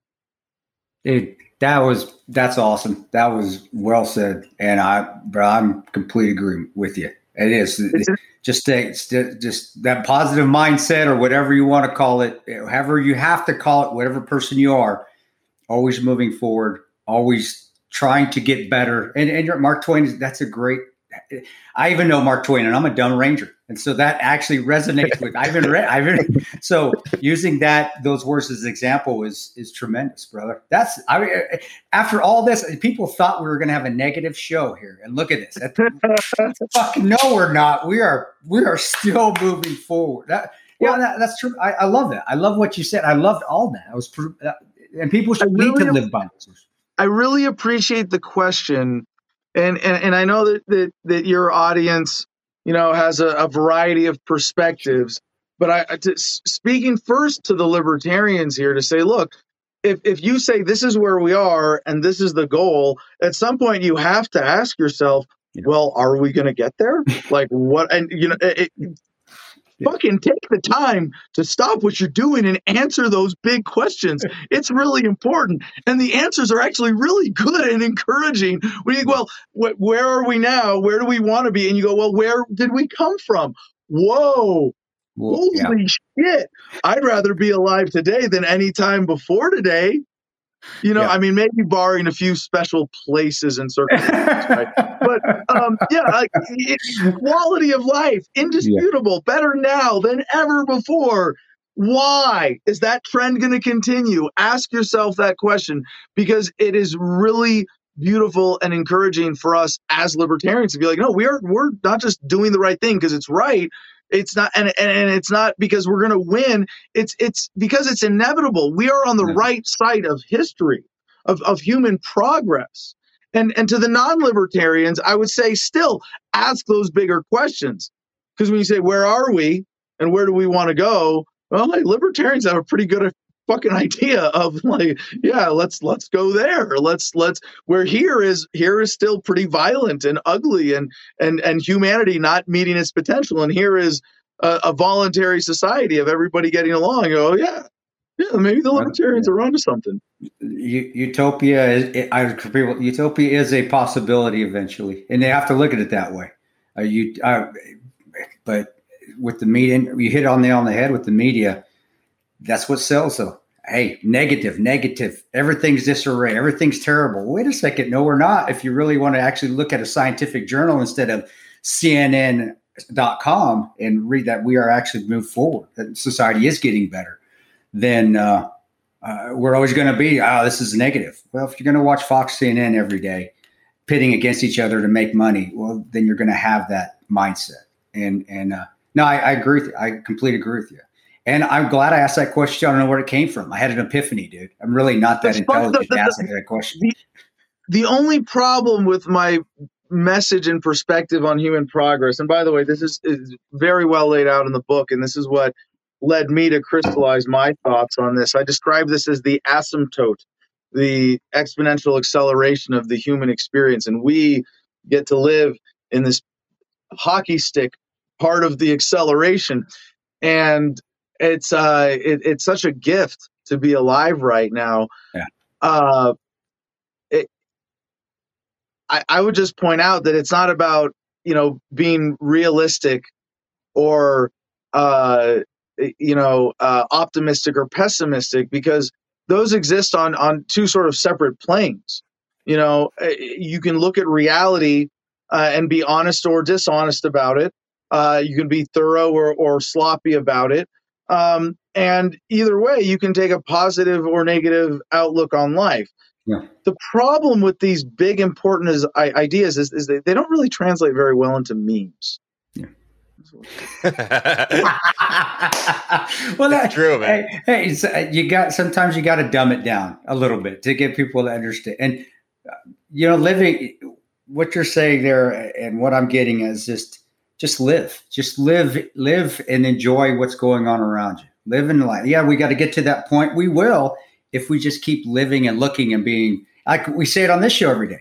Just go outside, look around, and be like, "Shit, this is awesome." Look at the, what I got to do today. Look at this day, and, and and not worry about what Nancy Pelosi ate for her, if she even eats anymore. Maybe she just does the eats the cells. I, I don't know. But don't worry about what they're fucking doing. Let them be miserable in their own lives. Go out in your life and just look out and, and go for a run. Go do well, whatever yeah. you need to do, and, and just go outside, be with nature, love your body, eat right, love being alive and you know it, it, yeah this is i i i mean it's it, happiness is a choice. That's what we don't realize this. We are this is like the, what is robbed from us more than anything is emotional freedom. Because no matter what you get to choose your outlook. I mean barring as long as your brain is mostly functional this is the gift of the human mind is that you get to choose your outlook your attitude that's a choice. And it is such a blessing that you get to choose whether to be happy or not at, at any moment. You you you're an I mean, yeah, you're an animal. You will have animalistic responses to stimuli, but because you have the gift of human consciousness, you get to control the response to the response. At that point, that's your choice and and we've given that up in so many sad ways and and part of this uh, acceleration this asymptote of the human experience right now is is humanity reclaiming that it's a really beautiful thing yeah. That's, All right. Well, uh, awesome. uh, once again, for the audience out there, check out Adam's stuff. Uh, the book Freedom, as you mentioned, um, at Adam Kokesh on Twitter, on Instagram, and Adam Kokesh on YouTube is where every weekday you do Adam versus the man this has been cool, man. I mean, we always go into like different territory. I haven't talked to you in years, but when I when I have, you know, we always go awesome. all over the place. So this, this is all cool. Hey, where, where can they get the? You said they can get the book for free, and everybody likes free stuff. So the there it is. Freedom, the freedomline.com, guys. Check, check it. Read out, dude. Read Adam's book. I and we all forgot. We didn't even talk about it. He is a Marine too. So if that gets you leaning because you love Marines, then they get over there. Re- I know everybody loves Marines except no, we all love Marines. Even us, even us shitty Rangers love Marines too. At least better, at least more than SEALs. No, I don't do it. No, I don't know. Well, I just, I just alienated the whole SEAL community. Sorry, guys. no, awesome, brother. I love, I love that. That was it. After everything we talked about, and then you still, your mindset is still on the up and up where most people get into the politics or in, and they're they just go down rabbit holes. They just and they just go to shit. Yours that's amazing, dude, and that says a lot for your character. That says a lot for yeah, it's all mine, all up there. Utopia is now if you want it. That Awesome. I'm hashtagging that. Hashtagging that's on the next Battle Line podcast episode. Utopia now. It's yeah. like the opposite of apocalypse now, right? Utopia now. Thanks, oh, Adam. So yeah, no, always it was great talking with Adam. And look, he's another one of these guests that we'll have on where I like talking to different people. Does it mean that I endorse every single thing Adam said? No, I, I don't agree at all with the you know with the stuff about Alex personally. Um, you know, but uh, it, and also I'm honestly not convinced one way or the other with John McAfee. I, I still feel like there's a lot to be learned, um, and I just don't know enough yet. But I wanted to get his perspective. Well, I, I, I like you know, and that's the thing with perspectives. You can have different perspectives, but in the end you still can have share positive for lack of a better word, I'm probably dating myself because I'm 50 and I don't know what the I don't know what the cool kids say anymore. But you can still, whether you agree with each other's politics or agree agree with each other's uh, theories of what happened uh, in the in the pop culture. Which hey, I'm sorry, Mac, Mac, that's pop culture stuff right now.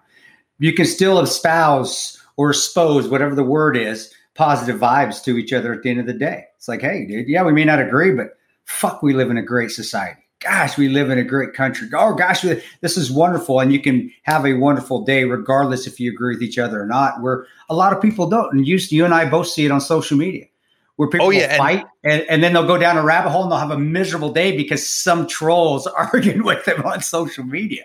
It's like, do you yeah, really want that? Is that is like the bigger picture that he said at the end that people do yeah. miss out on is that this is like the and it is truthfully the most peaceful time in human history.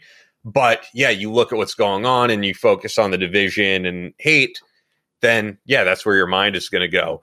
Um, you know what else I wanted to talk about though is so by the time this goes up, people will have seen your appearance on the team house because you're doing the team yeah, house tomorrow. Yeah. Tomorrow. I did yeah, the tomorrow. team house yeah, I was on last week, and I don't know if you saw it. So that podcast, I I dipped I, out early because it went it went over five hours.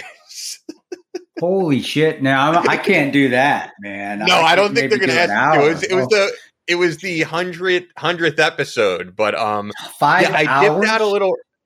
I I was all the way in Brooklyn, and once it about hit midnight, because I got there at eight, right? And once it was like midnight, I was like, guys, I'm gonna get going here. I went to go get gas. I got a snack. I drove all the way from Brooklyn back to Long Island, fired up my computer. They were still going. I was like, I, this, I can't believe this has gone on for five hours. And you know what's funny, by the way, about driving all the way to Brooklyn is that you really see, you know, we talk about like there's two Americas, there's also two New Yorks because of the fact that it's so true, though, man.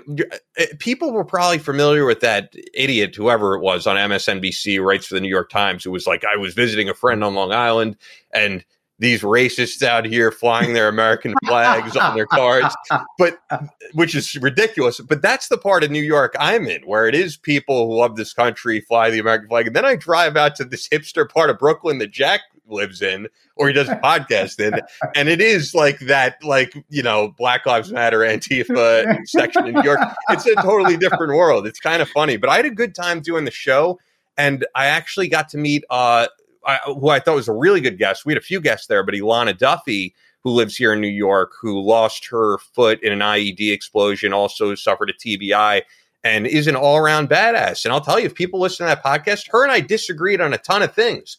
Um, but I love when I get into these disagreements with people and they're civil because I learn something. I mean, like, eh, I, I have to fact check on this, but for example, she made it clear to me that it is more Vietnam veterans we're losing, you know, to suicide than Iraq and Afghanistan veterans. I was not aware of that. Um, but I want to have her on maybe as one of the last New York shows before I leave New York and, and have her in studio. She was great. Yeah. Well, I, and you know, different time. Iraq, uh, the Global War on Terror veterans, whether it's OE, OIF or OEF, Operation Enduring Freedom or Operation Iraqi Freedom, the, uh, you know, I, I, can see that we're there's less we're losing to suicide. Not that we, we still aren't, because I've known 30. I've got 30, 30 for 30. I wow. know shit, 30 that have have since that. But you know, it's been a long time too. I'm getting pretty old. So, uh, but I can see that because you know Vietnam they were treated like they were treated like shit. Their country did shit on them. The politicians shit on us regardless, but it was even worse backed into them. And, and they're getting older now too, which is as you get older, and if you still feel like you were disrespected for the crap you went through, and they did, they they went through hell. I couldn't hold water to what those guys went through. They are badasses and I want all you Vietnam veterans to know that I respect the hell out of you. I, I was thinking of you up on the wall every hour going, man, these guys went through years of being shit on. I can go through another hour. You guys motivated me to continue to fight on when I was complaining like a little bitch and I had a Snickers bar in front of me going, man, these guys were eating, eating nothing and shit, sleeping in their own shit. I'm up here on a lawn chair waiting for another attack, eating a Snickers. I'm okay. Eh, you know, so I admire you guys immensely, but they weren't, and I that's still you know it's still going to continue on because their memories aren't like some of the memories that we had coming home, where we were we were we were welcome back at, with open arms. The majority of you know, the majority of us were, or, and I don't want to say heroes because we're not heroes, but welcome back on a positive. Great job, good job. Well, Even some though, some of you guys definitely are. I mean, I, I would say a lot of you guys I, are heroes. I would say the majority of them, majority of of the yeah. guys that have come back. And then where Vietnam, it what they weren't by the dang by college kids and the the the uppities that were too scared to go fight. And I'm gonna say that I think you guys were. You guys were cowards, the ones that were back here spitting on the veterans coming back. And you can hate me if you want, but that's that's the God honest truth. Um, so, but I want the Vietnam veterans to know that that you are well respected, especially in the special operations community, because you guys you guys did what what we strive and try to do every day. When at least I know as a ranger, I looked up to the guys that were LRRP rangers in Vietnam because I couldn't I couldn't do what they did. They were amazing, and to me, that was always the standard I wanted to get to. So. I, I hate to hear that we lose that, but I, I know that's the truth that we lose more Vietnam veterans than the Global War on Terror veterans. But that's because uh, that says a lot for society how how they were treated on the way back, and that's where it all starts. Or you're setting yourself for success or failure. Well, they were set up for failure when they came home. We as I a think, group more were set up for success more than more than that. Yeah, well, I'm sorry, I, I didn't I, cut you off no, not at all. Not, I'm probably cutting you off, but um, I think I think the point she was making, and it is true, is um, there's also just less of a because I was asking about this basically. You guys would have to go back and watch it, but there's less of a stigma around mental health. More guys are going to see therapists. It's not. It's not you know, at a time that was not okay. It was like uncool to go see sure. a therapist and talk about your feelings, and that was not what guys did. And now I think that type of stuff is helping out guys. So no, it is. Um, you're right. No, you're right. Yeah, I, I, I espouse that, that, too.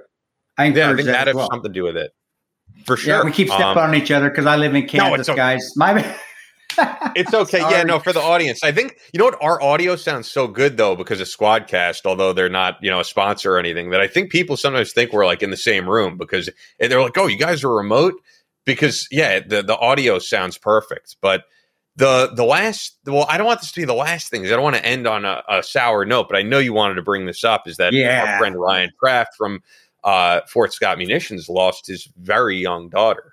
Yeah, Ryan Kraft and, and, Olivia, his wife. Um, you know, they have three kids. They had a they had a uh, five year old daughter, Lillian, wonderful little girl. She's tremendous. Um, uh, she had, and I forgot me if I pronounce it wrong. It was it, trisomy. It's called. I always say it wrong. He always says it right. Corrects me, but uh, trisomy 18, which is just a disorder that doesn't allow the bodies to to uh, well, it doesn't allow the body to function and and correctly and and you know really she was diagnosed to, to when she was born to not live more than a few weeks and she you know she lived for five years um, she passed away recently and uh, you know ryan of course is hard on the family of course it has been like it would with with the entire kraft family but she was a darling i i, I mean she she, she, you know, she she could follow you with her eyes. You know, she of course she couldn't move. She was she was, uh, you know, she uh, we had, they had to carry her around everywhere. Um, but she knew what was going on and she i remember just seeing her smile when when we were having dinner at the house or just when ryan when i came to fort scott days and and she was just vibrant and a blessing uh, to everyone she was around uh, even at a five year old and and and um you know her passing though um you know ryan uh, uh Ryan and Olivia started Laree and Company, and they make actually our Battle Line shirts. Laree and Company makes our Battle Line tactical shirts, not the podcast shirts made by somebody else, but the Battleline tactical shirts. And um, they also make baby baby clothing and children's clothing and women's clothing in honor of Lillian.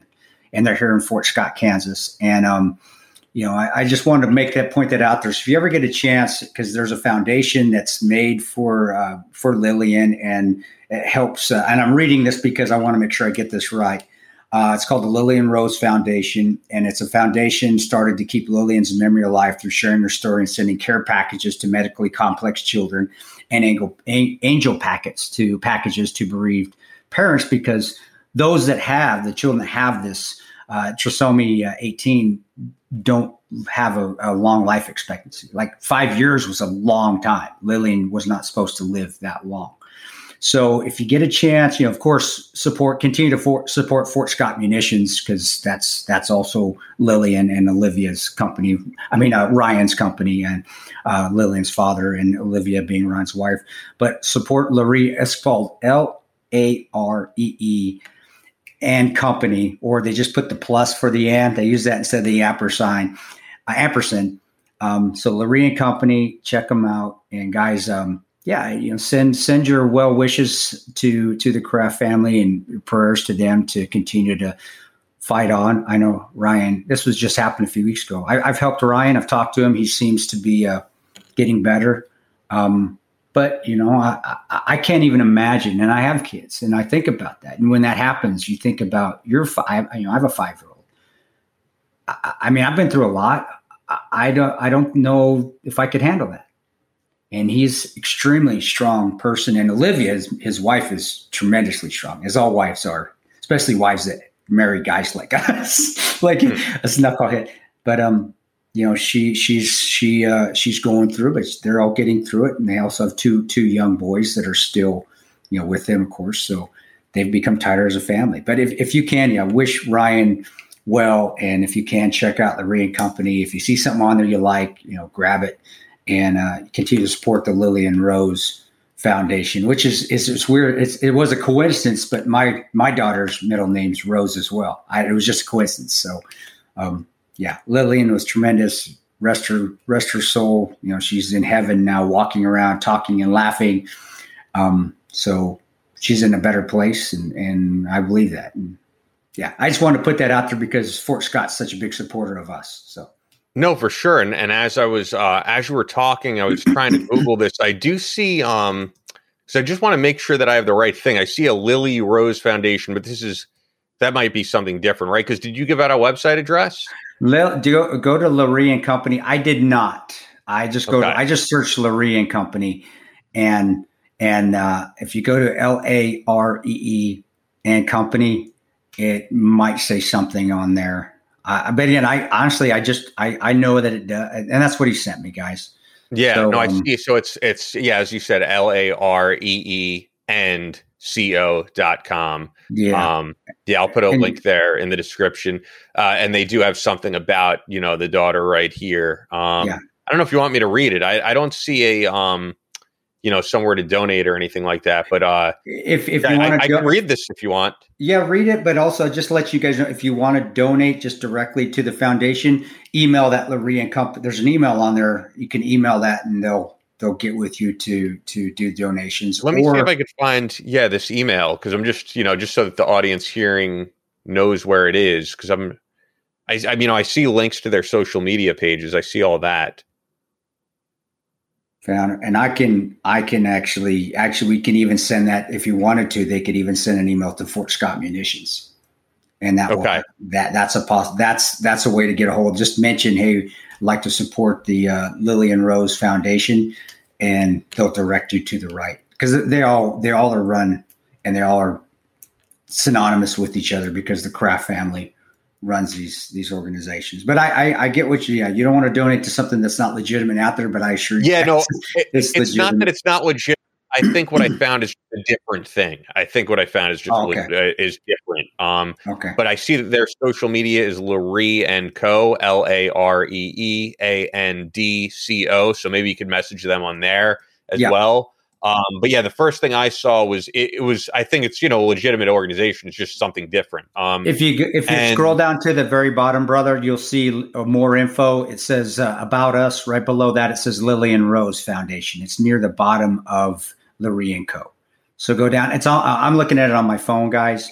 You've okay. got more info. It says about us, then Lillian Rose Foundation. Then it goes down to the actual merchandise wholesale, frequently asked questions, refund well, policy, and all that. Do you have a link that people could go to? Does it actually, have it there? Actually, yeah, I have. Let me see. It, it still goes to lareeandcompany.com um, when you do it, but I will. Let me see if I can copy it. And you guys are awesome as far as we're just doing this on a whim, guys. But that's what we. Yeah. That's what you love Battle Line podcast for, right? um, well, if you want to pull it up, uh, you know, because you're still looking for it, right? I'm actually going to text it to you.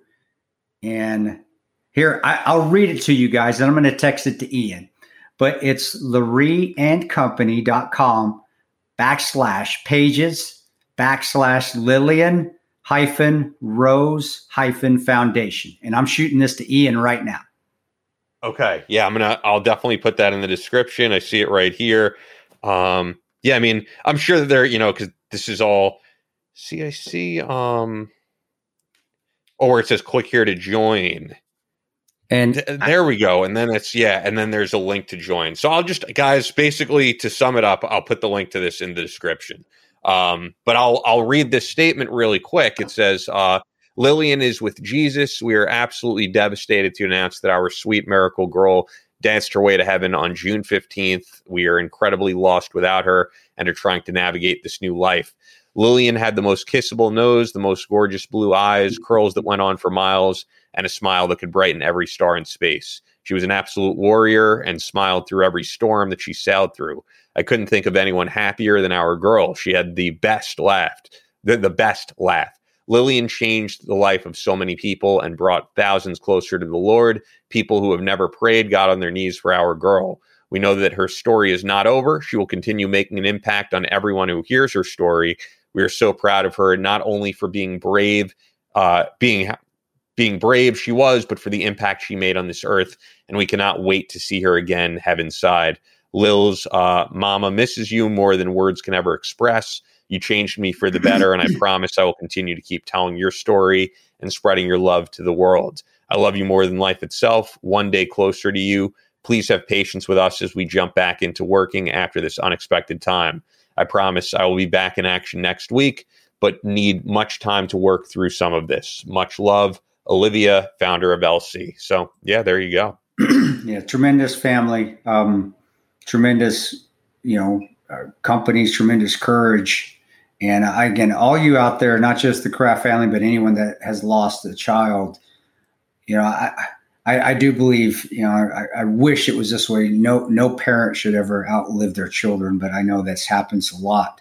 It does in today's society, um, but they did show strength, and they give me strength. For example, I, they, it's an example to me of how to live um, and as it should, if you watch parents that have lost their children continue to live on, whether it be normal uh, circumstances like this, or I've seen it in combat as well, like the Dults family, Cheryl Dults, Gold Star mother, who taught me so much about courage and acceptance when I was going through a bad time um, uh, in my life, about how it, it's not as bad as it could be. And man, you aren't as strong as you think you are, Tonto. I, I, let me show you how it's done this is great examples of how to continue to live your life and watching this, but also watching these families overcome huge adversity that I, I hope I never have to go through. I really do.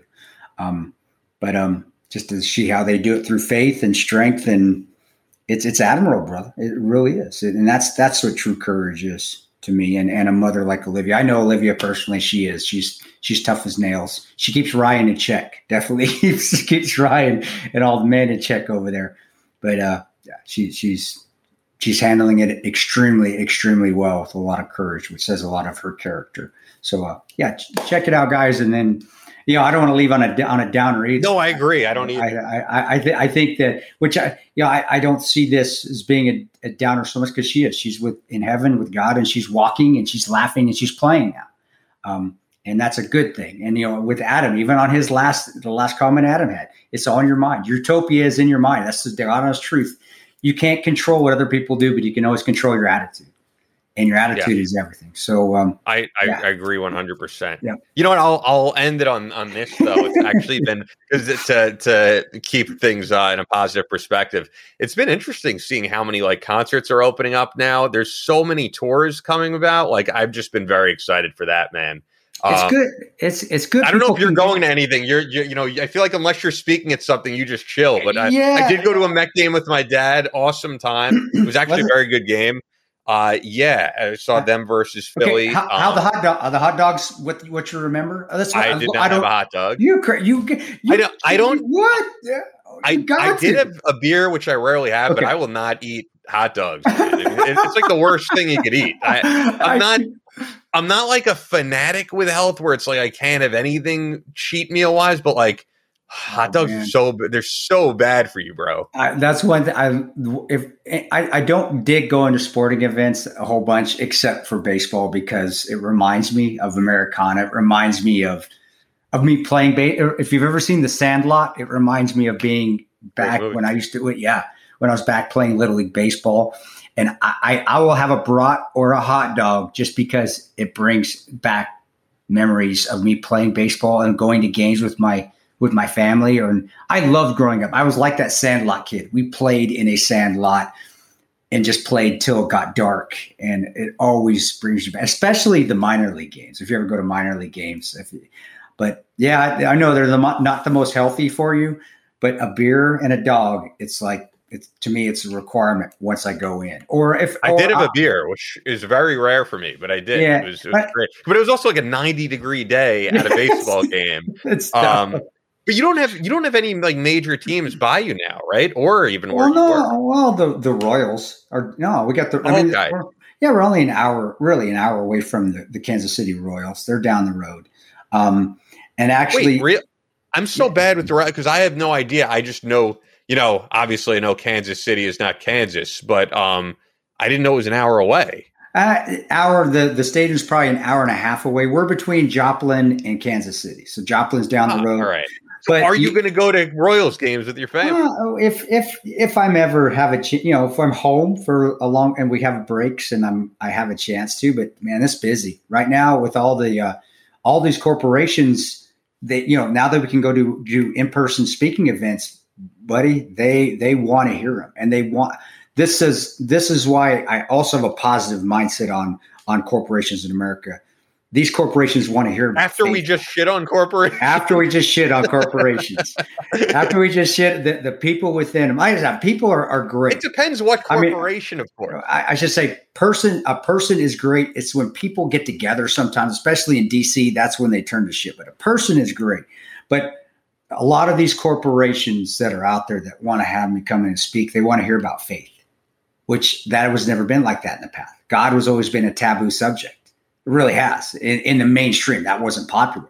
A lot of them now want to know, want to have, they want faith back reinstilled in their lives because I think a lot of them felt like they've lost it in two years. So uh, I'm enjoying it, and they're all they're all popping up now. I mean, so I've got a ton of them coming up, which is a good thing. But that being said, I you know I, I maybe we'll. It just depends on the time. If it is, yeah, we'll go up there and catch a game and a dog, and I'd love to see the. I love you know I'm a Yankees fan, even though you're a Mets fan. I love. Are you Mets or Yankees? Yeah, no, I'm, you're you got that right. I'm a Mets Yeah. fan. Yeah, I'm, I love the Yankees, dude. I grew up I, watching. I love the New York Yankees. I grew up. I still have my old Mickey, 1950s Mickey Mantle card. I mean, I don't know how much that thing is worth now. Probably a shitload of money.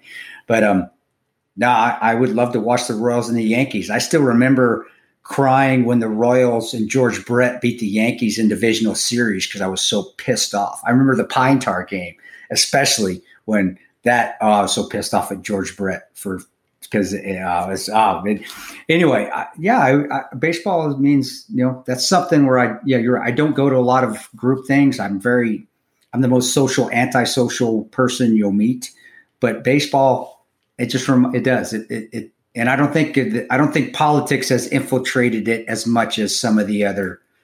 The A only little thing bit. that, a hockey is the least. I could tell you, Yeah. hockey. It's uh, you go to a hockey game around here. It's like they have a veteran every game that stands up. They do that. Actually, at the Islanders, I don't know if you've watched if you watched any of the playoff games, but the Islanders when they sing the national anthem, they sing the first line and then the crowd sings the rest of the song until Yeah. like those last few notes. So it's actually very patriotic. I, I Yeah. feel like, especially for the Islanders. Um, but the NHL, yeah, it, it, there's been some politics in baseball, not as much. Not I mean, much. the the most has been, yeah, the most has been the N- NBA and the N- and NFL for sure. I, Um, but then there's a ton of concerts opening up.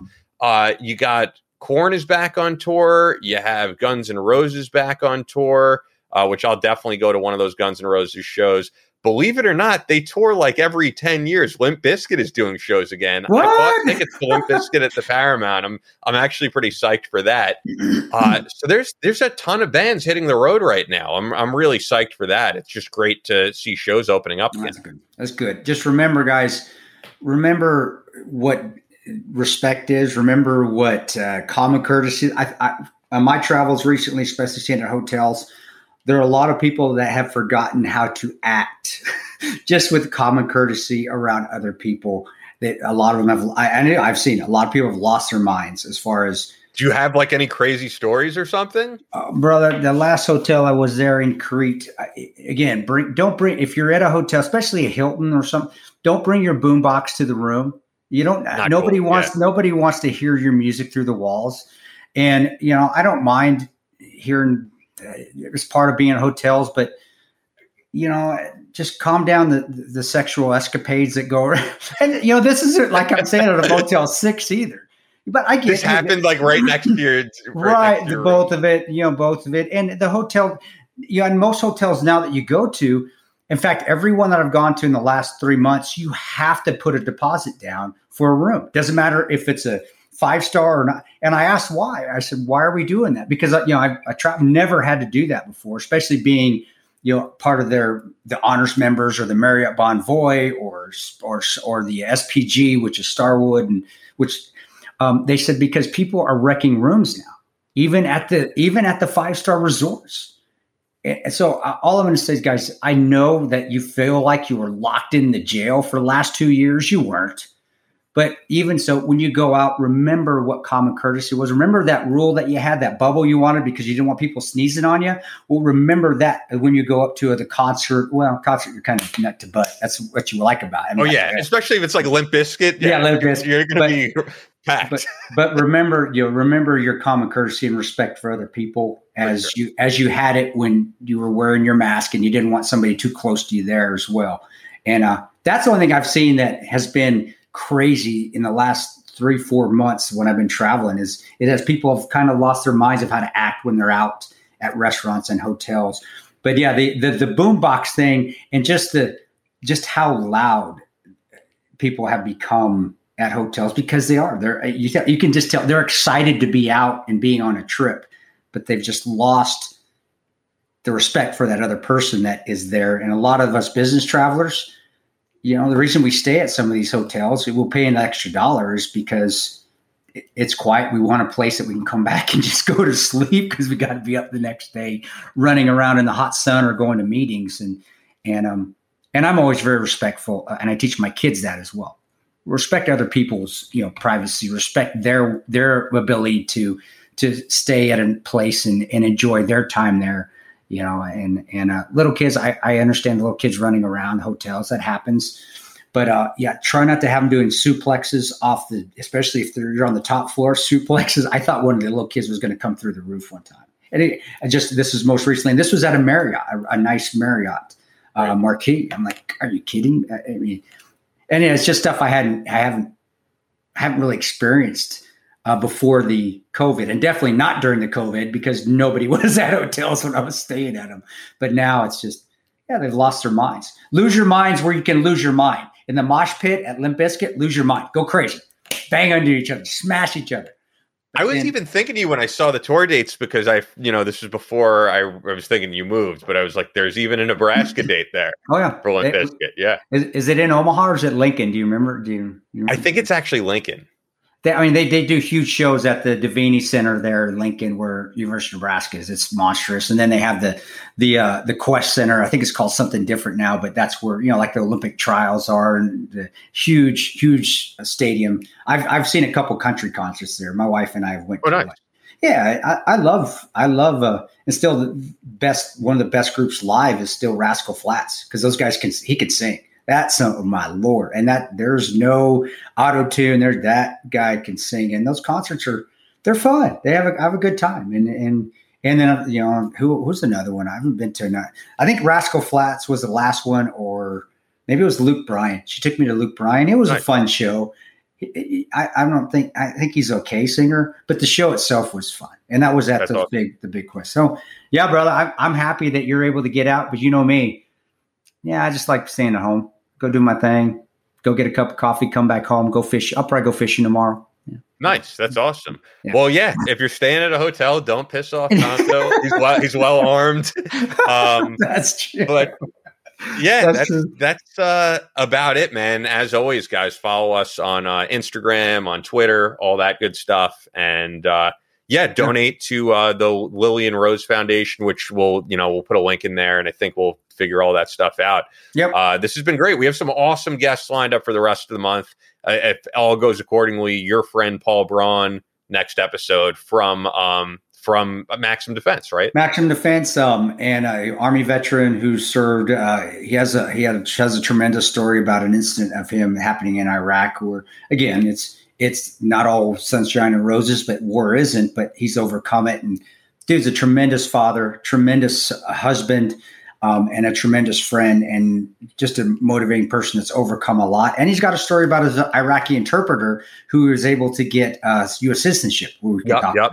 So um, yeah, he was yeah. telling me about that as well. So yeah. yeah, every show just having you know these different people on with different great stories to tell, and you know uh, everybody's different, man. I'm sure there's people who are going to be pissed off about Adam's appearance and certain things he said, but you know, like, like I said, I, I love I love having all you know, like I said, if we have Elana Duffy on, she's going to say some things that'll piss people off from probably the other's perspective, and that's what's great about the show, man. I it's not split screen debate type of thing. And and no. when I listen to other podcasts, which I, I love a lot of podcasts, but I'm reminded I, I really like what we're doing here, and and I thank you guys for listening every week. Yeah, guys, thank you. And if you haven't seen, it doesn't matter what side you're on. Everybody has a that has a positive mindset is going to stay positive. Doesn't make a difference what thing you believe in or conspiracy or not conspiracy.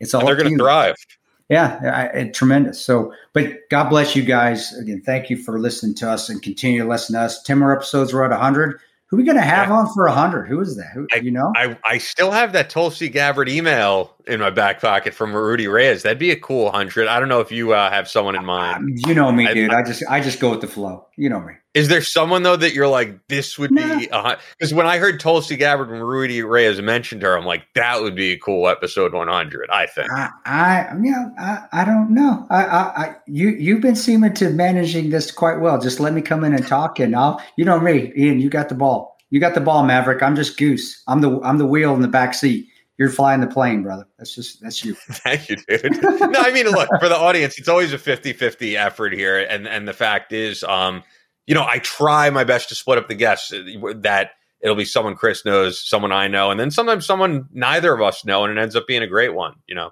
Yeah, it is. And just like this, Adam, great show, buddy. Thanks for coming on. Crazy Marine. Marines are always crazy. I don't care what side, what side of the fence they're on. Um, but it was. Tremendous. I will agree, he's crazy. yeah, he's great. But I, that's a that's a that's a term of endearment when you're talking about a Marine. So, uh, and they know that. That's why they're smiling. Like, yeah, thanks for calling me crazy. It means I'm I'm, I'm still a Marine. Um, but uh, tremendous and good job, guys out there. Keep listening and, and just keep grinding and making yourself better every day, no matter what that is, physically, mentally, emotionally. And thanks to Ned and and uh, for again for and just being a tremendous sponsor of us and, and helping me get my life back to that 110% that I was used to before before I went down that slippery slope back in 2016. So, uh, guys, check out Ned. If you haven't, do so. Uh, you won't regret their product and you won't regret just their positive emails that you get from them as well. It's tremendous. So, thank you. Thank you, guys. Thanks our sponsors, Ned in particular, for this episode.